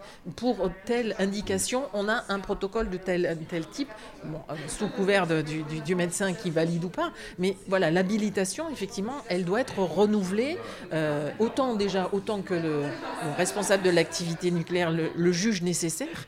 Et puis, dès qu'il y a une modification, s'il y a un upgrade qui change le, fonctionnement de la machine, l'habilitation, elle doit être renouvelée. C'est une évidence. Qui est la collègue de Alphonsine qui est partie, Cunégonde, elle est restée sur son, ce poste initial. Il n'y a pas de changement de machine pendant 5 à 7 ans avant d'attendre le renouvellement. A priori, il n'y a pas de renouvellement. S'il n'y a, pas de nouvelles techniques, par exemple, euh, ben, je faisais pas de cœur, mais il y a, il y a- si euh, je faisais pas de scan cœur et qu'il y a un chirurgien cardio qui arrive, ben, fatalement, il faudra que je sois habilité pour le cardio.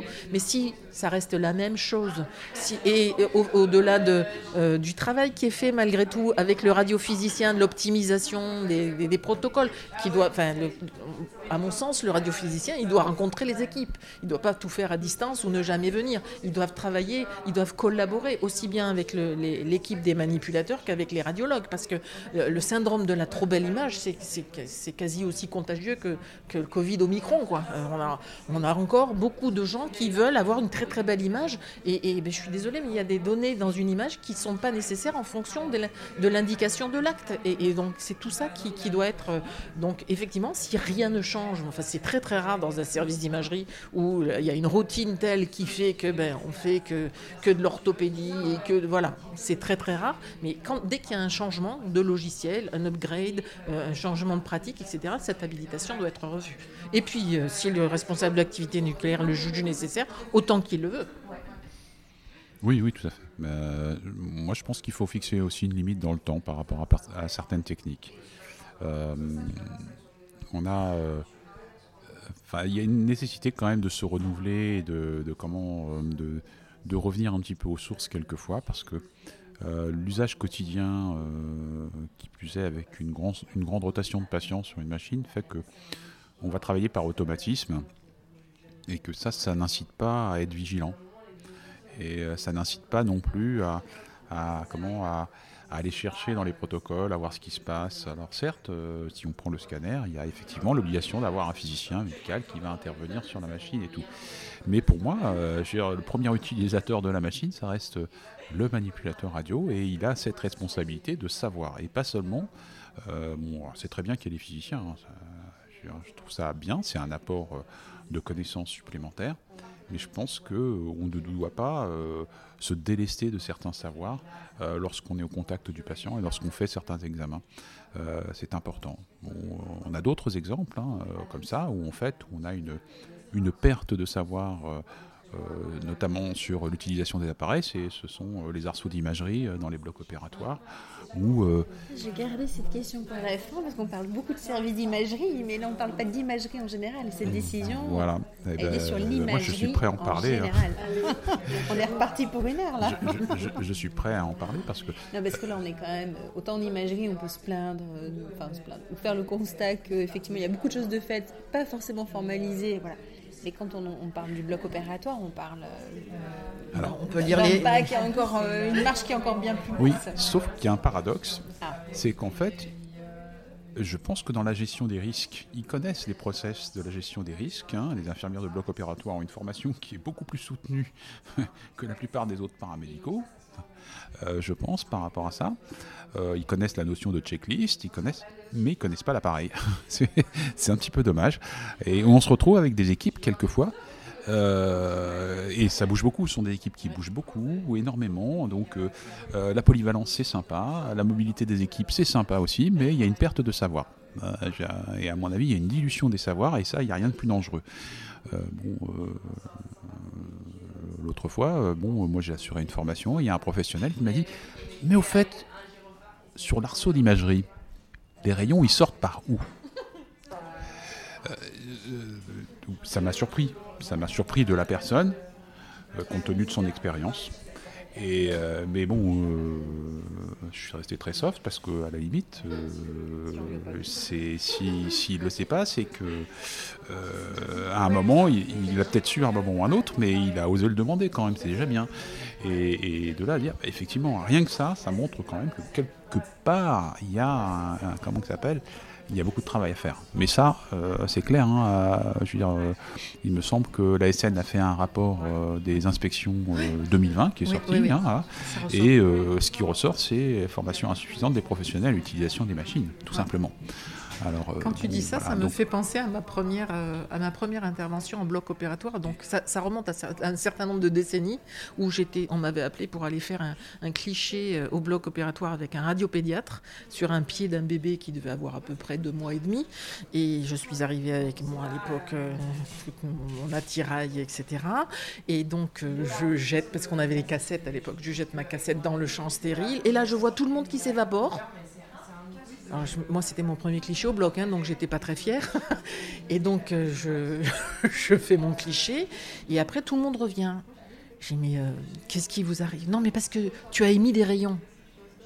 Et là, j'ai mais ça fait une demi-heure que le chirurgien fait de la scopie, et vous êtes resté à côté. Mais non, c'est la télé. Alors je lui attendais. tu vois, et c'était il y a plusieurs décennies quand même. mais, euh, je pense que justement, il y a, alors, euh, en fait, euh, on pose des indicateurs quand on fait un programme d'assurance de qualité. Hein, et pour moi, un, des indicateurs euh, qui, est, intéressant, c'est le taux de formation des professionnels. Alors, je sais que c'est pas évident former, former des professionnels à, comment, à la radioprotection des professionnels exposés. Enfin, je, pense que tu es bien au courant là-dessus. c'est pas évident, c'est pas simple. la formation à la radioprotection des patients, c'est pas simple non plus mais c'est un indicateur intéressant parce que ça permet euh, de, comment, de, voir des fois euh, les points sur lesquels euh, on doit insister.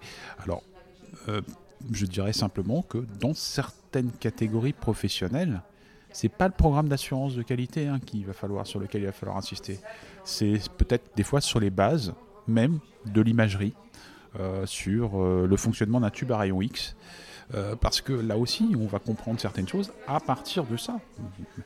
Quand j'ai eu cette question l'autre jour, j'ai laissé tomber un peu euh, comment les processus de contrôle qualité sur, sur les arceaux d'imagerie.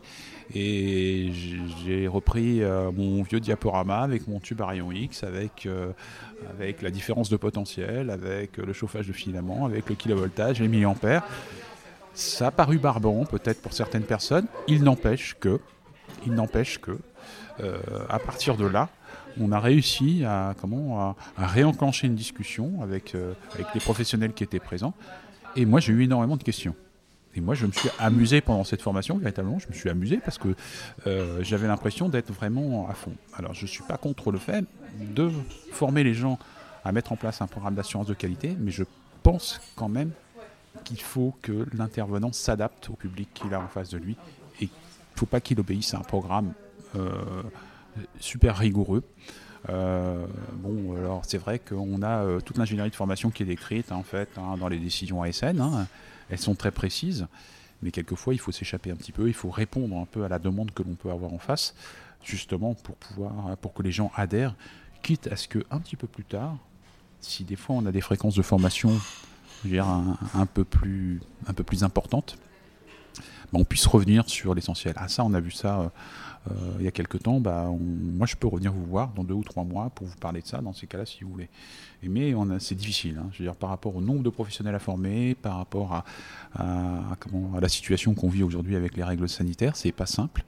Euh, mais on peut trouver des solutions avec de la visioconférence sur des thématiques, avec des petites capsules très courtes euh, et à mon avis, ça, c'est quelque chose d'important. Ce que je veux dire, c'est que pour les blocs opératoires où la situation est quand même différente par rapport à l'imagerie, la, première action sur la mise en place d'un système d'assurance de la qualité, en imagerie, c'est la formation. C'est le premier, c'est vraiment la première Pour moi, c'est important. Le premier pas. Et si on ne passe pas par là. Euh, ouais, c'est premier contact, formation, apporter quelque chose, intéresser le, euh, le participant, vraiment l'intéresser et l'attirer vers soi. Pas essayer de lui enfiler quelque chose là comme ça, euh, de lui injecter. Hein. c'est lui qui apprend. Hein. Nous, on enseigne. Lui, il apprend. Hein. si c'est nous, on n'apprend rien aux autres. Il faut savoir que il ne pourra s'imprégner que que s'il adhère à quelque chose. Et si on fait quelque chose qui, qui, lui apporte rien, donc il a la sensation que ça va pas lui apporter quelque chose, ça va se fermer, c'est terminé, il va dire bah voilà, moi j'ai fait mon truc, ok, à dans 10 ans, au revoir, ciao. Euh, en fait, c'est ça. Non, par contre, quand on arrive à les intéresser, et quand on leur dit mais voilà, vous pouvez trouver ça à tel endroit, on peut faire ça, on peut se rendre disponible pour ça. Mais il y a beaucoup plus de moyens à mettre euh, en place pour former les gens. Euh, c'est pas parce que c'est mon métier euh, de priorité aujourd'hui, mais je pense que euh, on a la capacité à faire les choses justement euh, dans comment ça s'appelle, à attirer les gens avec la formation de manière à, comment à, les amener là où on veut, vers les programmes d'assurance de, de, qualité, pardon, parce qu'ils vont avoir les pièces du puzzle qui vont se mettre en place les unes après les autres. Alors en fait, on fait des temps de formation et puis après, on dit ciao, à dans 7 ans ou dans 10 ans. C'est finalement que ça se passe comme ça. Une oui, fois tout à fait. 7 ans, maintenant, oui, tout à fait. Bloc, et puis... C'est justement, je ne sais pas si tu te souviens, lors de notre dernier échange avec M. Michel de la Direction Générale du Travail, je, je, lui avais expliqué que, à mon sens, il était important de sensibiliser les professionnels, parce que les formations radioprotection des travailleurs, c'est un peu tendance à m'agacer. c'est des professionnels, parce que quand on parle des travailleurs, souvent les médecins, ils ne se sentent pas concernés. Et donc, Là, dans les blocs, c'est encore plus vrai qu'ailleurs. C'est-à-dire qu'en faisant de la radioprotection des patients, ils font de la radioprotection d'eux-mêmes. Donc si on doit aller les attirer sur ce qui leur parle, rien à dire en le protégeant lui, qui sera peut-être vous demain, vous vous protégez vous-même parce que vous vous êtes dans la salle. Donc, et que vous y êtes plus souvent que le patient va y être en fait. Donc c'est important de, montrer aux, professionnels qu'il y a un lien de, cause à effet et, que ben, déjà, c'est pas parce qu'on est professionnel de santé qu'on ne sera jamais sur la table du bloc opératoire ou sur la table d'imagerie, mais qu'effectivement, en s'occupant de l'autre, on s'occupe de soi aussi. Et donc, toutes les doses que je n'envoie pas en trop ou de manière euh, inconsidérée vers mon patient, ben, je ne les prends pas moi-même en, rayonnement diffusé. Et donc, du coup, euh, pour l'avoir testé moi-même lors de ma dernière intervention, quand vous avez 10 clichés euh, sur le coude et il n'y en a pas un qui est diaphragmé et que finalement la vis, elle n'est pas mise là où il fallait parce que personne n'avait trouvé comment on mettait les diaphragmes et qu'on a fait ça plutôt Vista vous dites que peut-être une petite euh, formation à l'utilisation de l'arceau aurait pu être intéressante, au-delà du fait que le, le, capteur était quand même entre les jambes du chirurgien. Les arceaux de bloc sont quand même ça devient des, des, des, bêtes de course. Ah oui, il y a, des, y a, des, engins, c'est Moi, j'ai tendance à dire à, mes, à mes collègues, attention, vous êtes armés. Mais ah oui, on est armés. Mais c'est exactement comme, euh, comme le, le, scanner pour les manipulateurs radio. C'est le même principe. C'est-à-dire qu'on va avoir des machines qui sont, euh, euh, comment, comme tu dis, ce sont des bêtes de course dont on utilise en fait que 1% du potentiel. Euh, et puis si on sort de ce potentiel, euh, bah, plus personne ne sait l'utiliser. Et puis là, on peut arriver sur des, sur des accidents, des fois peut-être. Hein, ou alors euh, la machine est super intelligente et elle est capable de, de maîtriser tout. Mais au bout d'un moment, c'est un petit peu dommage de confier sa peau à une machine, quoi, parce que ça, ça, voilà, enfin, j'aime bien garder une maîtrise sur la machine. Enfin, je trouve ça normal. C'est humain de pouvoir garder une maîtrise sur la machine. Et justement, si après on veut euh, comment euh, optimiser hein, euh, les doses correctement, si on veut pouvoir comment prouver qu'on a fait un effort d'optimisation, bah, il faut maîtriser justement cette machine. Sinon, on est dans la capacité de le faire. On a le temps, ça ferme à 21h ici. Vaste sujet, s'il en est. Ah, on a le temps, on a le temps. Ouais, bon, mais c'est pas gagné. C'est pas En imagerie, ok, mais moi ça me fait peur, c'est les blocs en fait. C'est vrai que j'avoue, je suis un peu pas inquiète, mais je, je, je vois pas comment on peut arriver à les impliquer, à les attraper, à les intéresser à ça. Par la formation, effectivement, c'est le premier pas. Mais les faire venir en formation, les convaincre de l'intérêt de la formation aussi, c'est assez difficile. Alors, parce qu'on est, je pense, sur un registre. Euh, alors, je, je ça en formation initiale aussi. Euh, on est sur un registre classique euh, de formation. là, ce qui nous arrive avec le Covid, pour moi, c'est une formidable expérience. Bon, je veux dire que c'est très ennuyeux, on va dire, mais c'est aussi une formidable expérience, justement, dans euh, l'apport de connaissances, susciter les gens vers l'apport de connaissances, euh, parce que là, on est obligé. Tu veux dire Qu'est-ce que tu veux dire? Tu veux dire inventer des nouvelles choses, des nouvelles façons d'apporter des connaissances aux agents oui, professionnels? Tout à fait. Tout à fait. Je pense qu'il y a tout un tas de choses que l'on peut, que l'on peut faire, que l'on peut proposer, si on le fait comme il faut et si on évite de penser comme on a toujours fait jusqu'à présent. Voilà. Euh, bon, en formation aussi, hein, on a des obligations d'assurance de, qualité. Euh, mais justement, euh, enfin, moi, si je prends Calliope, je trouve que c'est un programme d'assurance de qualité, mais entre guillemets, c'est un apport documentaire. Par contre, l'efficacité même de la formation, je ne sais pas si on a des indicateurs réels euh, qui, permettent euh, dans Calliope euh, de prouver qu'on a vraiment une formation efficace. qui, voilà, enfin, là, je suis un peu perplexe. je pense qu'aujourd'hui, on a des possibilités de comment de, de, faire varier, c'est-à-dire de, dire on, ah, on va faire de la formation ou en présentiel ou en distanciel. Non, il y a tout un tas de choses. Là, ce dont on parle aujourd'hui, c'est du podcast, euh, c'est de la formation asynchrone, euh, à mon sens. Tu me fais plaisir quand tu dis ça, Laurent. bien sûr.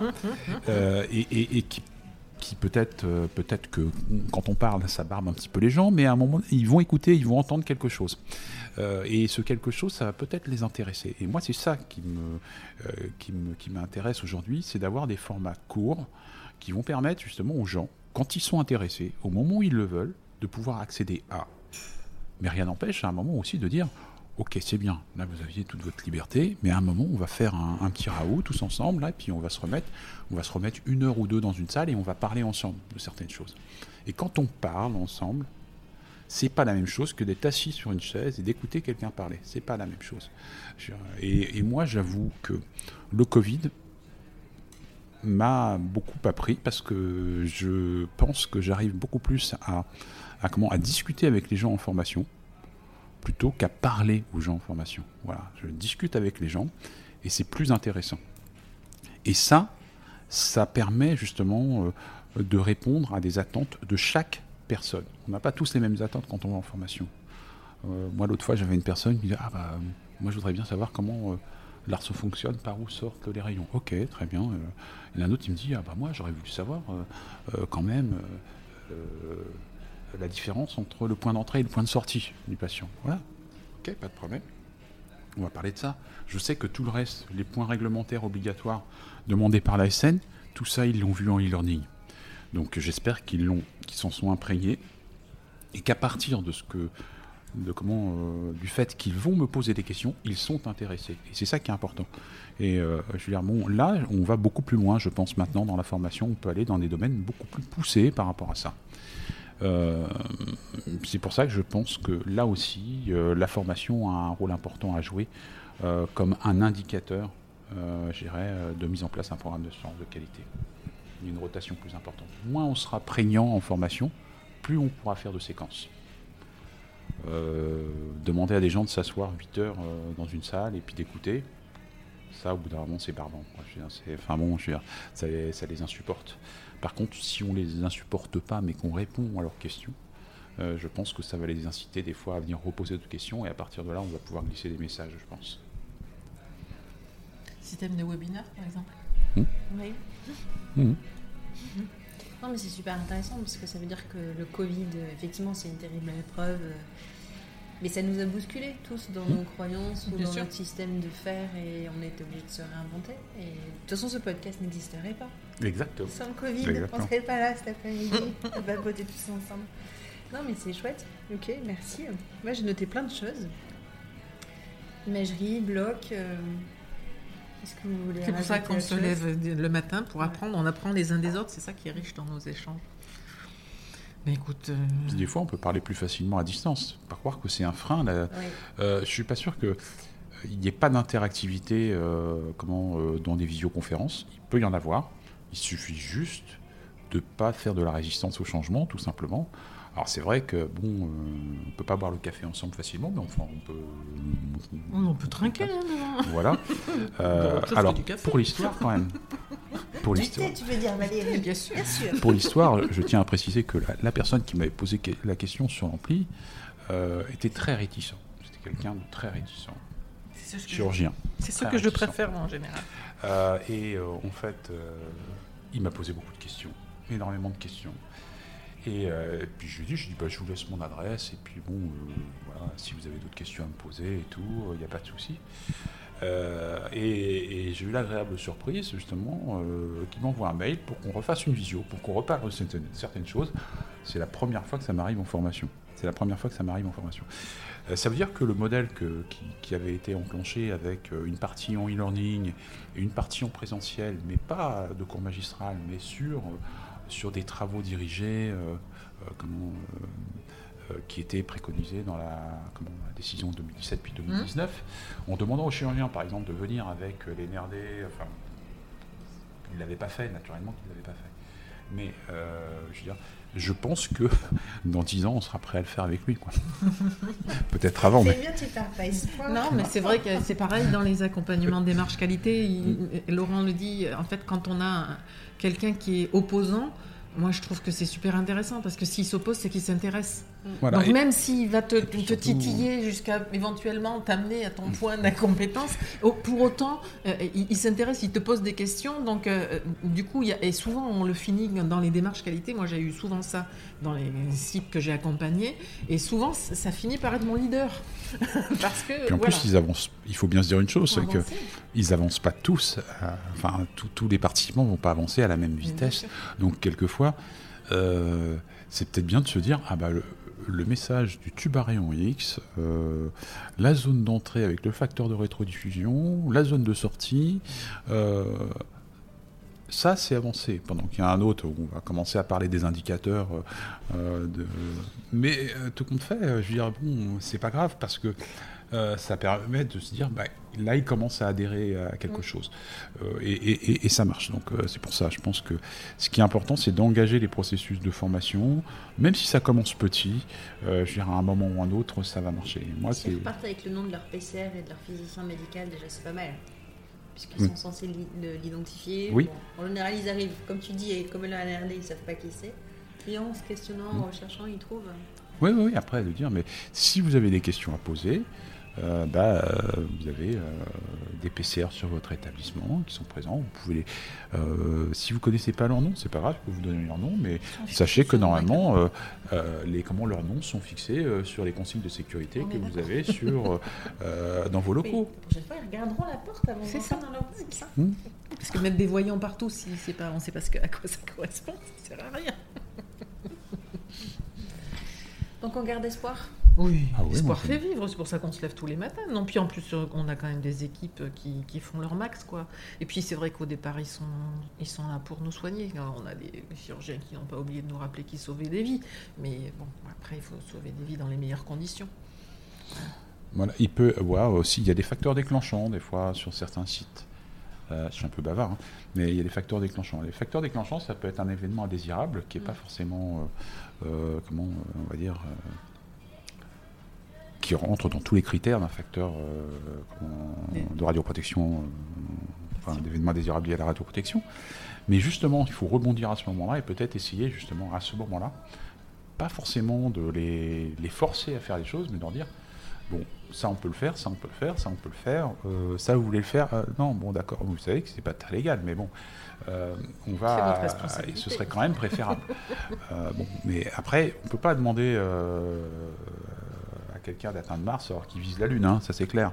Euh, donc on va déjà atteindre la Lune et dire bon. Tu vas d'abord sur la Lune et après. Voilà, et après on dira. Euh, on dira en général, j'ai tendance. Vous allez voir, on va faire comme ça. Et puis par contre, si toutefois ça survenait de nouveau, il faut absolument prévenir hein, parce que vous savez que c'est euh, comment la survenue de petits événements comme ça, mm-hmm. c'est quand même ça prédit quand même des, comment, euh, euh, une probabilité d'avoir un, événement un peu plus grave qui pourrait arriver. Euh, donc soyez vigilants par rapport à ça. Ça aussi, ça marche parce que c'est dire, ça c'est juste un petit signal, voyez-vous. Bon, parce qu'ils me disent, en fait, en réalité, il n'y a pas grand-chose pour la patiente. Non, il n'y a pas grand-chose pour la patiente, c'est vrai, il n'y a pas grand-chose. Mais si vous commencez à en avoir un, deux, trois ou quatre, ça veut dire qu'à un moment, ça va tomber. Et quand ça va tomber, ce sera vraiment important. Donc ça aussi, ça c'est quelque chose qu'ils peuvent aussi intégrer. Et puis ça, ça fait partie de la gestion des risques que l'on intègre dans le programme d'assurance de qualité. Eh oui. La question du jour, c'était est-ce que la décision 2019 DC 660 Management de l'assurance de la qualité est une thématique d'avenir? Bon, mais quand on voit qu'à dans 10 ans, on risque d'y arriver, je pense qu'on a répondu à la question. Oui, c'est une thématique d'avenir.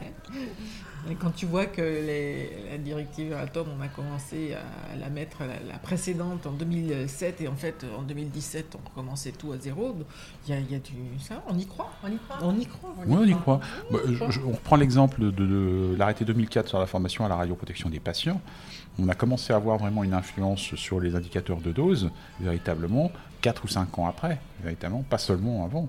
Et encore, on a eu des phénomènes de rebond qui sont intervenus après 2009 qui était normalement la date butoir pour former tout le monde, pardon, je m'éloigne, euh, la date butoir pour former tout le monde, et on a eu de nouveau une, baisse des indicateurs de dose après 2009, où en fait il y a beaucoup de gens qui se sont pressés pour aller se former parce qu'ils ne l'avaient pas fait avant. Ça c'est important à voir. C'est-à-dire que les effets de, comment, de, de, des décisions ASN, et euh, de toutes les actions qu'on mène en radioprotection, elles n'ont pas un effet forcément immédiat. Euh, elles vont avoir un effet peut-être dans 4, 5, 10 ans. Euh, mais si on veut avoir euh, des effets vraiment un peu plus rapides, je pense qu'il faut le faire aussi en formation initiale. Ne pas hésiter à le faire en formation initiale. Et pluridisciplinaire, je pense. Merci. Merci Valérie, merci Laurent. Merci Laurent. Merci Valérie, merci Stéphanie. Nous sommes très heureux. N'est-ce pas? J'ai bu mon chocolat.